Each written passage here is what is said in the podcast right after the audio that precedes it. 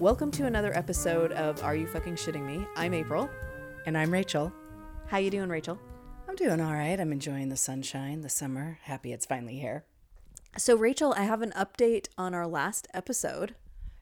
You do? On the one with Jason's election? Yep, he won. Hey, congratulations, Jason. Yeah, and in fact, most of his slate won. Okay, so that means most of the progressive slate? Not the super, super, super left, but the very, very left? Yeah, most of the progressive slate won. So it was a good thing that there was a re-election because more of their people won. So anyway, so that's awesome. That's really cool. Yeah. So now on to this week's episode. Rachel, you know I'm a huge fan of true crime TV shows and podcasts. I love The Jinx, Making a Murderer. The Keepers is a really good one if you haven't seen that. Staircase. And there's so many true crime podcasts. Serial, of course. Dirty John is probably my absolute favorite. Crime Junkie is a newer one. They just got voted best new podcast of 2018, I think, in Rolling Stone. And then there's My Favorite Murder, which is hosted by Karen Kilgariff, who's a comedian, and Georgia Hardstark, who's also a comedian, and I think she's done some DIY shows and things like that. It's a great show. And My Favorite Murder has inspired all of these super fans who call themselves Murderinos. And there's groups all over the country and all over the world who get together regularly and talk about true crime. They have meetups. They raise money for organizations for victims' rights. So we wanted to find out more about Murderinos, and we found out that here in LA, there is a group that has a meetup every last Monday of the month. It's called Macabre Mondays, and they meet at Golden Road Brewery in Glendale. So we met the founders of the LA group, and they were such cool women. So we caught up with them before Macabre Monday at Golden Road Brewery, and you'll hear noises of people getting ready for the event in the background. Here's our interview with them.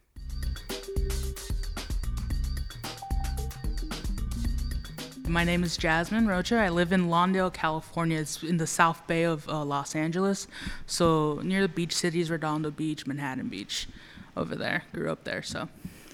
My name is Bethany. I'm also known as the Inmate Whisperer, and I live in the San Fernando Valley. Mm-hmm.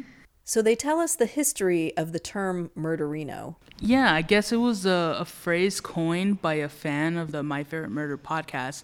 Just started calling themselves Murderinos. It's basically people that are fans of true crime, watch it, Dateline, 2020, other podcasts. Not a fan of murder, just the stories, the intrigue about it. That's, I guess, what a Murderino is, just a fan of true crime. And about what they do outside of being a Murderino. I work for a repossession company agency in Los Angeles. It's not as glamorous as the reality shows that you see of, like, repo guys or whatever. But definitely, I get a couple of stories a month, and I text Bethany and Jessica what's going on at my job, and they get a kick out of it, so... I'm a true crime TV producer, so I create shows for and work on shows for Oxygen, Discovery ID, yeah. And the like. So she definitely has a cooler job than I do. I don't know. Sometimes you have some really fun stories. I have some great stories. She had someone whose first name was Lasagna, and I was like, oh yeah, anytime a crazy name comes up, amazing. I had a Luke Skywalker at one point, and I couldn't believe it. Lasagna was another one. That's pretty good. Yeah. To be fair, it's a solid name choice that I'm considering. I'm neither trying to get pregnant nor am I currently pregnant. But it's on her top three. It's on my top three. Stromboli's number three. Corn dog is number one. Bethany tells us about how she got her start in true crime television and how she got the nickname The Inmate Whisperer. I got my start in TV years ago on a TV show called Prison Break. So I always joke with people that I've always kind of been in the dark side of TV, dark side of the moon. And after the writer's strike, I was offered a position on a documentary, and that was about children who commit homicide. So it was kind of before the explosion that true crime is now. That was under the A&E banner. Since then, I've worked on Cold Case Files. That's back on A&E. I've worked on Twisted Sisters, which is Discovery ID's highest rated show in their history. I've done an iteration of Snapped. I've done 3 Days to Live for Oxygen. Pretty much everything. The Zodiac on the History Channel. Oh, that's it. Yeah, I did Hunt for the Zodiac on the History Channel. Thank you. Yeah, because Bethany knows who the Zodiac is and won't tell me. You're going to get me harmed, named. Never mind, she doesn't know who the Zodiac is. I just tease her. Oh my God. What do you know? Step out of the shadows. But through that, I've talked to... I did a show, Declassified, for CNN, and that's how I got the nickname The Inmate Whisperer, because I had been given this note and I had to reach out to Saddam Hussein's weapon supplier, and so I did. And then afterwards, I got the note back, and the network had completely moved on and forgotten because prison mail takes so long. And all the producers were like, oh, you're the Inmate Whisperer. So it stuck, and Mary Claire profiled me. So I've talked to a bunch of people. I've talked to Manson's right-hand man, Bruce Davis. I've talked to a plethora of people. And I personally think that's the most interesting people to speak to, because I want to understand, how did you get here?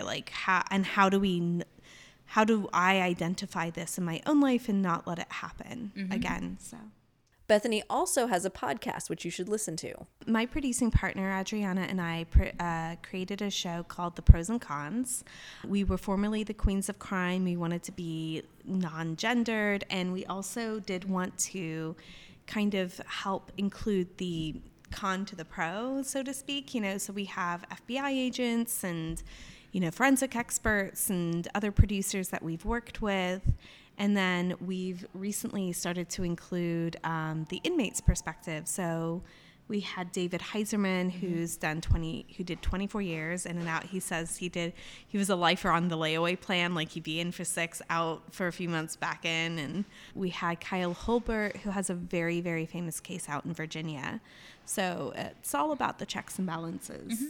We asked how the LA group started and what meetings are like. Jessica, who isn't here, she actually created the My Favorite Murder LA group. Mm-hmm. And then I took the initiative, because there was only 100 members at that time, to do this meetup. And I picked El Coyote, which is the restaurant that Sharon Tate had her last meal.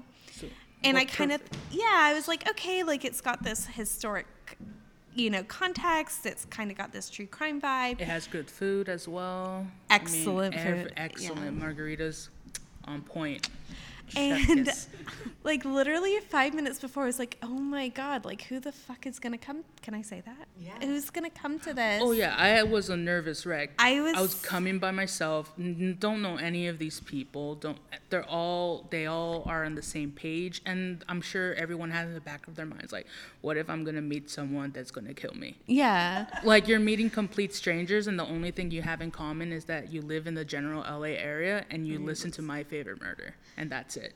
So, and I started listening to My Favorite Murder because I was working on a true crime show, producing it, and someone said, hey, have you heard of this podcast? There's a couple of episodes out, and they kind of talk the way we do in our room. It sounds, they're they don't get the facts right and whatever, but it seems like just a couple of friends talking about a case. Yeah. So we gave it a listen, and then I planned that event. Mm-hmm. And, we had a good turnout, maybe 20, 25 people. And from there, Jessica added us as admin. And since then, my career's kind of grown and developed. And so I'm not as involved as I was. And I think the biggest shift is that, they're the consumers of the content I create. So they're more peers than fans, if that makes sense. Mm-hmm. So that's a big distinction, I think, to make. So yeah.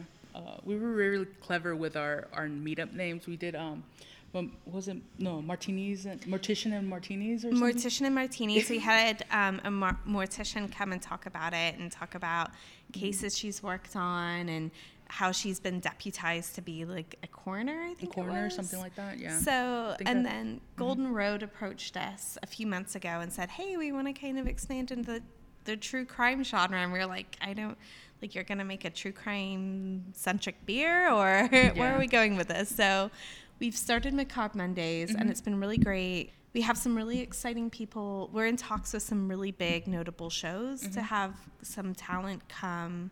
We've had the co-executive producer of I'll Be Gone in the Dark, and he was also Michelle McNamara's researcher. So we have some pretty highbrow people coming, and then we also have people who just are fans and want to kind of get, maybe they're new to the city, and this is a way for them to kind of get to know someone as well. So we try to keep it as inclusive as possible and very casual, like today's we're just doing hometown murders. We have a sign-up sheet if anybody wants to, you know, come up and talk about what they a murder that they grew up hearing about or in their hometown. Even great. And you know, the room's such a big room that anyone could walk around and, you know, get to know each other. And I guess at the end of the day, that's basically it. How many people are now part of the group? We have over 3,000 in the My Favorite Murder LA page, but then when you broaden that to other true crime groups, like Murderish has over 1,000 people, and she's a local true crime podcaster. She's done really well for herself, and you look at, you know, our group, The Pros and Cons, you look at, you know, a plethora of others. You know, it's a really wide range of tastes, you know. So, like, we've found that even on, like, people who are in the group, they like true crime. They don't necessarily listen to My Favorite Murder. But they were like, oh, I found my tribe. Like, here you are. Yeah. So, yeah. And we're like, cool, come on board. Yeah, come hang out. Welcome to the party. Hey. And last time we were here, you guys were raising money. Do you usually raise money for stuff? We're trying to. So May is Mental Health Awareness Month. And so we were hoping to give a portion of all proceeds back to NAMI, which is the National Mental Health Awareness Organization. Last month in April, it was to CATS, the Center for Assault Treatment Services, because April is kind of Sexual Assault Awareness Month. I mean, every day and every month should be that, but there you go. So we do, it's part of the kind of philanthropic mindset. You know, I love different other fan bases. You know, I love Walking Dead, other pop culture things. And there are fan bases that do that. And there are fan bases that do give back. But I feel like Murderinos or true crime fans, what they do is they're fans of the stories of it. And they want to give back because it's real people. Real things happen to these people, and they're horrific and stuff. I think part of the way is that a lot of mental health issues, addiction issues, can play significant roles in these crimes, and as opposed to just simply consuming the content that's been created for them or kind of, you know, relishing in this macabre world, it's a way to kind of actually put your money where your mouth is and hope for a better change. Yeah, actually help to try to change it. I mean, so a lot of people do it by giving to Mariska Hargitay's foundation and the backlog, because a lot of the stories that we hear about, it's a woman or anyone gets raped, they get murdered, that's it, and no one catches the rapist or the murderer because no one's testing these cases, these rape kits. If we could put money into trying to help end that, we could get people out. And I think there's been cases where they finally, after many, many years, they finally test these rape kits, and you're realizing, oh, it was a serial rapist. It was a serial killer. If we only had the resources to do that and put priority in that, we would have. It's a lot of would-haves, but at least we're doing something about it now. And I think it serves a point that not everyone is simply interested in just, like, murder and kind of these closed cases. There are people who are interested in the wrongfully convicted people, like wrongful confessions. You know, it's true crime spans everything. It's not a one size fits all, you know, onesie that you put on and enjoy. You know, I think people who love, you know, Dateline and Snapped will love the confession tapes just as much on Netflix. And that's why it's a genre that's growing in number. It's grown in popularity. A lot of people are less afraid to be like, oh, I don't want, because it was taboo before. It's not anymore. Yeah. I think also that with the, you know, the birth of the internet, there was kind of the homogenization of cultures and countries, you know, and there was this kind of blending. But then it also provided great exposure to other cultures, to other countries, to other thoughts and mindsets. And so what I have found through my work is that I get exposed to a myriad of thoughts and of opinions and of processes. I was trying to sound smart. Processes. Canadian. Processes. Just shout out to the Canadians there. It helps because it keeps you out of your echo chamber. And while you may be talking to someone who agrees with you, like, you know, I'm here with Jasmine, mm-hmm. and she might see eye to eye with me on things, but because of her upbringing, I still get a different cultural flavor, mm-hmm. and the same for her. It's this kind of cross-pollination as well. Women, by far, are the biggest consumers of true crime.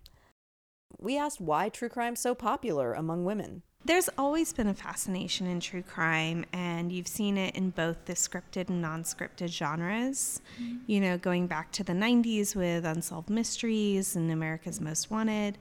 And I think for a lot of people, especially women, they want to watch these shows and to be able to say, what happened to her? What did she do to have that transpire in her life, so I don't make the same mistakes? But I think it's also being inside on a cold, rainy day and looking out at the storm and knowing the storm isn't going to get you, but you can still witness the storm. That's mm-hmm. what I think it is. So yeah, it's like growing up with a scary story. Everybody likes a scary story. Everyone likes a monster, and you grow up, you know, at least for Mexican heritage, like La Llorona. Oh, like, yeah. This lady is going to come and get you if you're not good.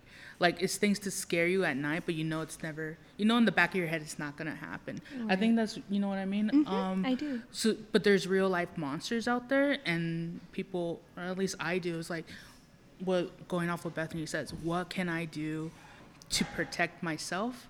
You know, and then... But then sometimes you just have to realize life is random, and, you know... Yeah. Sometimes you're doing everything right and things go wrong. My Favorite Murder invites listeners to send in their hometown murders, which are then read on the show. So we asked Jasmine and Bethany to tell their hometown murders. Like I mentioned, I work for a repossession agency. Just general repossession. When you repossess a car, we're required by law to process the vehicle, which means take out the property, make an inventory list, yada yada. One of our field agents repossessed a late model BMW from a really rinky-dink motel in Burbank, brought it to the lot, and then my friend that got me the job started cleaning it out and found a pistol underneath the driver's seat. Ooh. Yeah, and he has his gloves on because the last time he handled a firearm, because we get a lot of them, he had to go to the police station and do prints and DNA and touch DNA because, you know, you never know what they're involved in. The local PD picked up the pistol, and about an hour later, we had LAPD detectives at our door, walked in. Apparently, the vehicle was registered to a gentleman that was suspected in a homicide the night before. So basically mm-hmm. the same night we picked up the vehicle. Yes. Yeah.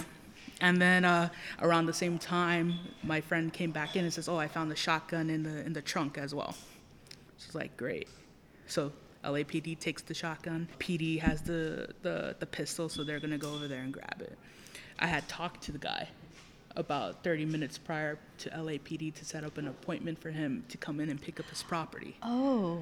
So I talked to him, set it up. I was like, all right, we'll see you here next day. Wow. So they're like, all right, well, if we don't pick him up tonight, we'll be back tomorrow around the same time just to get him. I was like, okay, please get him. I don't want this. My preference would be for you to get him first. Please, yeah, prior to him coming. So they come to the next morning, and I'm ready for it. I love true crime. I was like super amped for some reason, even though, you know, death might be calling. I don't know if this guy is loaded with other weapons on him. And they come. They want the rest of the property. They had picked them up that night, arrested them, and another person. for a homicide, and they told us what happened, which was basically he was getting evicted from his apartment, and the handyman had let him in. Landlord says, fine, let him in to take his stuff. So handyman lets him in, was going to come back later in the day to lock it back up, and mm-hmm. him and his friend that was his roommate bribed them with some really expensive vodka to come in to help. They had laid plastic down, looked like they were packing, and when he walked in, they shot him. Wow. And so when we found out that, when me and my friend heard about that incident with the plastic, he straight up was like, so he dextered him on plastic? Yeah. They just dextered him? Well, and the entire time we're like, but why? But yeah. And I've only seen one article on it in LA Times. It's just like the crime report. Yeah, sure. And provided the name of the gentleman. I have it here. I think it's... Do you know if he's been convicted? Not yet. His next court day is actually this month on the 30th. Wow. Because I looked him up on the prisoner thing, because I was like, I remember his name, but I don't know where he's at, and I wanted to remember. Is he at Men's Central or at Pitches? He's in Van Nuys Central Jail. Yeah. The gentleman that passed away, that was murdered, was Ricardo Bonregas Morales Mejia. He was 52 years old. Wow. Yeah. What a really unfortunate... And it was really, like, random.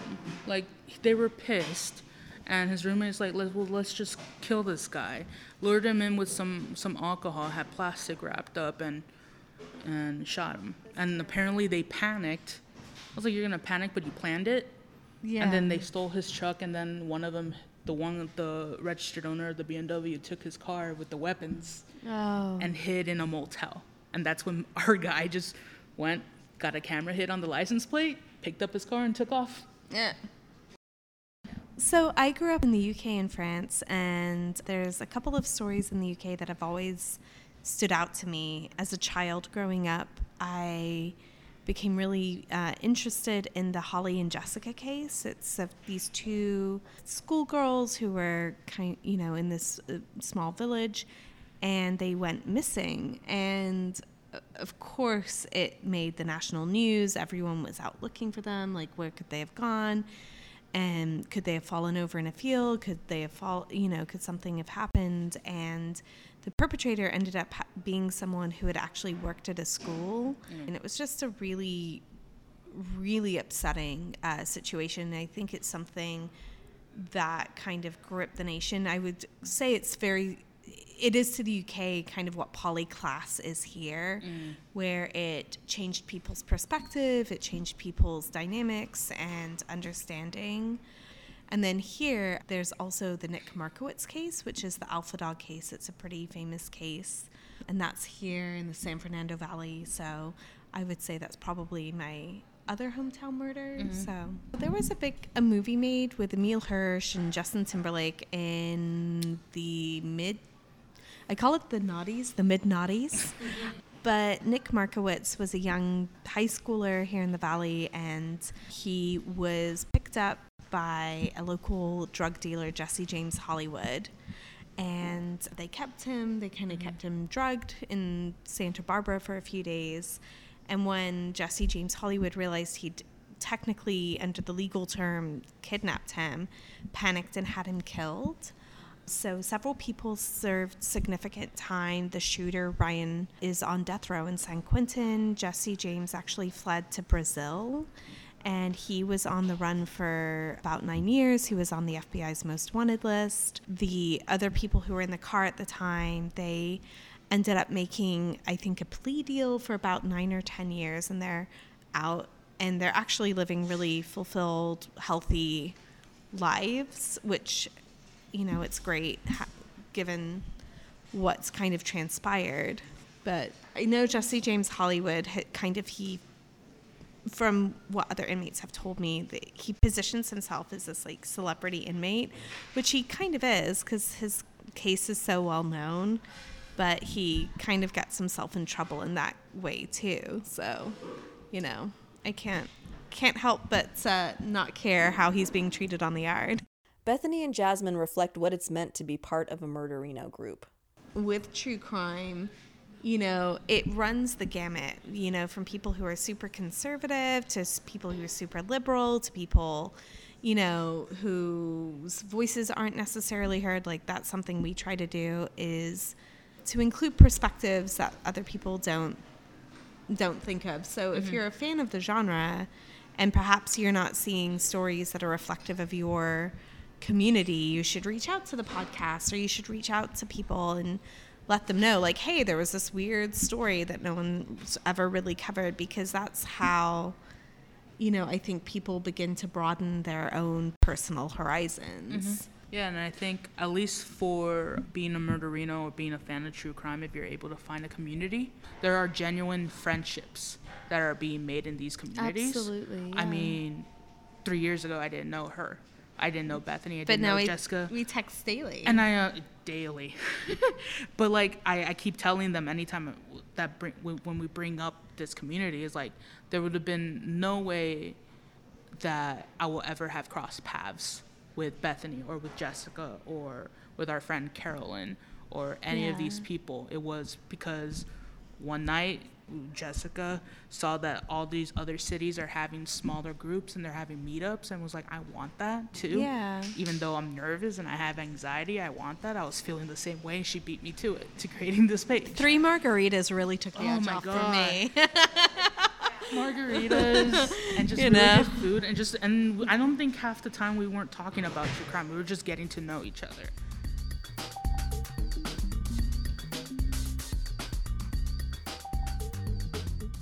I know for me, margaritas are always great. So, April, you know, I'm not a huge fan of true crime. In fact, I find it pretty scary a little bit. It causes me some anxiety. But what I found about these meetings, and also about meeting both Bethany and Jasmine, is so empowering for the women involved. And I loved that when we were at the meetups, they started off with letting us know if it was going to include triggering imagery or some of the things that they were going to talk on might trigger and be emotional. And so people had the freedom to leave if something got a little bit too much. I thought it was so much more supportive than I would expect, because I only think of the scary part for me. And it was really cool to learn that. Yeah, and I think these podcasts, like My Favorite Murder, Crime Junkie, there's a couple of others that really sort of provide a place for women to listen to these stories, but also create a sense of community and a place of understanding. I think the issue of mental health is such a big part of it as well. So a lot of the hosts are very open about their own issues with mental health, their own issues with anxiety, their own issues with trying to be the nice girl, and how do you, you know, tell a guy to back off if you're feeling scared or uncomfortable. And so it is a really empowering group. I thought it was really cool at the meetings that Bethany and Jasmine go around the room and introduce themselves to everyone. You know, that made it very personal. And also I could see for anybody who was there by themselves, it made them feel welcome. So I really appreciated that as well. So if you're thinking about going to any of these meetups, just to kind of check it out and see, I would really recommend it. It was really, really, it's odd to say it was fun, but it was fun. Yeah, I mean, I found it, dare I say, enlightening. I mean, it certainly gave me understanding. I know that you're a big fan of true crime, and it was something that you didn't talk to a lot of people about. But there's so much about the psychology and also knowing how to protect yourself that's really important. And you know, full disclosure, I find cults fascinating, which can be very scary for a lot of people. So I guess we all have our levels of what's intimidating or scary. And going there as someone who wasn't part of the group or even a devout listener of any of those podcasts, it was really welcoming. And, you know, here's my woo-woo-ness, but it just had a good energy. Yeah, it really did. So why do you think more women are fans of true crime? I mean, this is just a pure hypothesis, because it's not necessarily my jam, but I think that the women that I've met seem to feel like information gives them some knowledge and power. It makes them feel safer to know what's out there, and then also, like, how can I prepare myself? And yes, some crimes are random as all get out, so you're never going to be able to prepare yourself. But I see that a lot of women, it's kind of like take back the night situation of, I'm going to feel good about it, because the truth is, as a woman, you can't walk alone at night and feel good and feel safe. There are things that you just move through this world knowing, like sometimes it's scary to not give your number to a guy, or sometimes it's scary to not say hi. So you smile and giggle and act meek and demure. And I think that this safety in numbers, from the community aspect of it, is also probably really powerful. Yeah, because even if you're out by yourself, you can kind of like draw upon the energy of the whole group. And a lot of times I've heard on My Favorite Murder and other podcasts, people will write in and talk about their experiences of fighting back, or their experiences of telling someone, you know, My Favorite Murder has this whole thing called fuck politeness. And so a lot of women have written in saying, I fucked politeness and told a guy to get the fuck away from me, and probably saved myself from getting murdered. So I do think that there is something about, knowledge is power, and the community is empowerment. Have you ever felt like you were in a moment where you, with a stranger, where you needed to fuck politeness or get yourself out of a situation? Yeah, for sure. A bunch of times. But one in particular, I used to live in Hollywood, and my parking lot for my apartment was like a block away from the apartment. And this was right off Hollywood Boulevard when it wasn't, a shopping mall. And it was still pretty shitty. And so this was in the 90s. And I came home one night. It was winter time, so I had on a big black trench coat and black boots. And so I would always do this when I got out of the car. I would lock up my car, and then my parking lot was huge. It was only one story, but it was big, so it was like a long walk to the gate to get out. So I put my trench coat up over my head so that I'd look like a weirdo, and then I walked like really funny with a really funny walk. And some dude was behind me this one night, and I could tell, and I had a really bad day. I don't know, I was frustrated with school and work, and this guy was coming up behind me, and I turned around and I was like, dude, don't even fucking think about it. And he was like, I'm sorry, ma'am, I'm sorry, and walked away. And so I think I was going to get mugged. But yeah, great. Good job. I actually was mugged a couple times, once at an ATM at the point of a serrated steak knife. So something that could do damage, but not like it was weird. Still scary that like, you don't, I mean, yeah. Yeah, and I was an art major, and I ended up going to talk to the cop and getting the imagery from the ATM of the guy coming up behind me and holding me with his arm around my neck and asking for it. I was also an art major. Again, just to repeat, I had $20 in the bank. So he asked me to get out all my money. That's what he got. But that was much better than the other time I got mugged, or not even mugged, just beat down. Well, no, they did take my wallet, but was more to clearly be a beat down and literally kicked to the curb with boot prints on my forehead. And so I... Oh my God. So that was a couple of guys, or? It was a group of people, maybe 4 or 5. Like, I was with a group of people too, a couple guys and a girl, and everybody got scattered, and cops drove by. This isn't a bad neighborhood, and the people that were beating me up said, she's fine. Weirdly, the Metropolitan bus drivers were the people that chased them off and got my, because one of my friends got on a bus, was like, please come help my friend. So they chased these people off. But after that, I used to do a similar thing that you did. I'd pull my hoodie up, and I'd light a cigarette, and I'd hit my head as I was walking alone, if I ever had to be alone. And keep in mind, like, that time I was with a group of people, but... Yeah, and then I just talked to myself really loud, and people would cross the street to get away from me. That is a good strategy. Oh my God, I can't believe, where was that? That was in Seattle. That was in Pioneer Town in the 90s. So it's a tourist trap, but also like just 2 blocks off. It's pretty sketch, so as most tourist traps are. So Rachel, do you have I don't want to say a favorite, but do you have a hometown murder?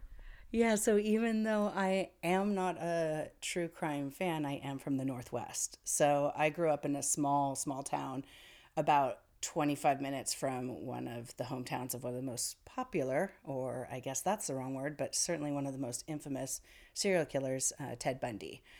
And he went to high school with my friend's mom and took her out on a date. But my friend's mom was a ginger, so she was safe. Oh, God. Ugh. Yeah. And then I was always kind of fascinated. I don't know if that's even the right word, but certainly always very aware of the Green River Killer. And he was active in my childhood. It was very much those two were the boogeymen of our growing up in the Northwest. My boogeyman was the Golden State Killer, who, when I was growing up in Sacramento, was known as the East Area Rapist. And that name has always been terrifying to me. I used to walk home from school past one of the houses where he attacked a girl. My mom was in her late 20s at the time, maybe mid to late 20s, and I was always really scared that he was going to break in and attack her. My stepdad was pulled over once because he was wearing a stocking cap, and the East Area Rapist wore this balaclava hat. I think that's how you say it. It's like a ski mask kind of thing. Mm-hmm. And so they pulled him over thinking maybe it was him. I think he got pulled over twice. Can I ask, like, this has always been one of those things, and because I'm not a true crime person, so when you're growing up, he's the East Area Rapist, and now he's the Golden State Killer. How did they tie the two? How did they know that he was finally not only raping, not to minimize that, but also murdering? DNA. It was DNA. Interesting. He was committing the rapes in Sacramento and then in the East Bay. And in the East Bay, they saved some DNA samples from that. And then there were some murders in Ventura County and in Santa Barbara County. And so those were then, once DNA testing became a thing, they were able to link all of those together. So it's pretty amazing. Yeah, that is amazing. And pretty interesting that he had different hunting grounds. Yeah, they're still trying to figure out exactly why that is and why he traveled so much. And if it was a job, he was traveling for, or if it was family. He did live in LA for a bit. His second daughter was born here, I think. So it's a weird story. I hope that we get to hear more, but he's been pretty quiet, not saying much. So, and I don't know, I've heard that, you know, he may die before they ever get to trial because the case is so big. Wow. And includes so many different jurisdictions. But when I was growing up too, in the 70s, Northern California, like the Pacific Northwest, was just like a breeding ground of murderers and kidnappers and rapists. It just seemed like we were always fearful of being picked up by someone in a van and kidnapped. And there was a couple in Sacramento who were actually driving around in a van, and they would go to malls, and they would pick up teenage girls, and they would rape them and kill them. And they were the Gallegos. And the husband went to jail. He's still in jail. And the wife went to jail for a bit, and she's now out and actually lives across the street from a nurse that my mom works with. And then, why is it always, I mean, maybe their van wasn't, but was it always a white windowless van you guys were afraid of? White vans were a thing, but there were also green vans. Oh. And shag carpeted vans with waterbeds in them. Well, yeah, but that was a whole different thing. For us, it was always someone in a white van. Watch out for a white van. Yeah, I think that probably became a thing, but for us, it was kind of any van. I think white van was a thing. But the whole like shag carpet in a van, waterbed, I think during the 70s turned from being a cool thing to being a super creepy pervert kidnapper kind of thing. Yeah, I mean, I wouldn't say it was cool from the get-go, but certainly from perceived cool, sure. I mean, personally, I think I would love to have a van with shag carpet and a waterbed. That would be kind of fun, but anyway, I had a waterbed as a kid. They're not great. They get so cold. That was my biggest problem with them. The heaters never worked, and then you'd just be sleeping on this freezing cold plastic thing. Yeah, it wasn't ideal. Come on, people. Yeah, that was a bad idea. I mean, I think we could sum up. Waterbeds are bad. Don't kill people. And finding people to feel strong with is pretty great. I like that. Let's end on that. I'm April. And I'm Rachel. Thank you all for listening, and a big thanks to Jasmine and Bethany and all the Murderinos out there. We'll have links on our website to the organizations mentioned in this episode, to Mariska Hargitay's Joyful Heart Foundation, and the backlog. And we'll also post a link to Bethany's awesome podcast, The Pros and Cons. See you next time. Bye.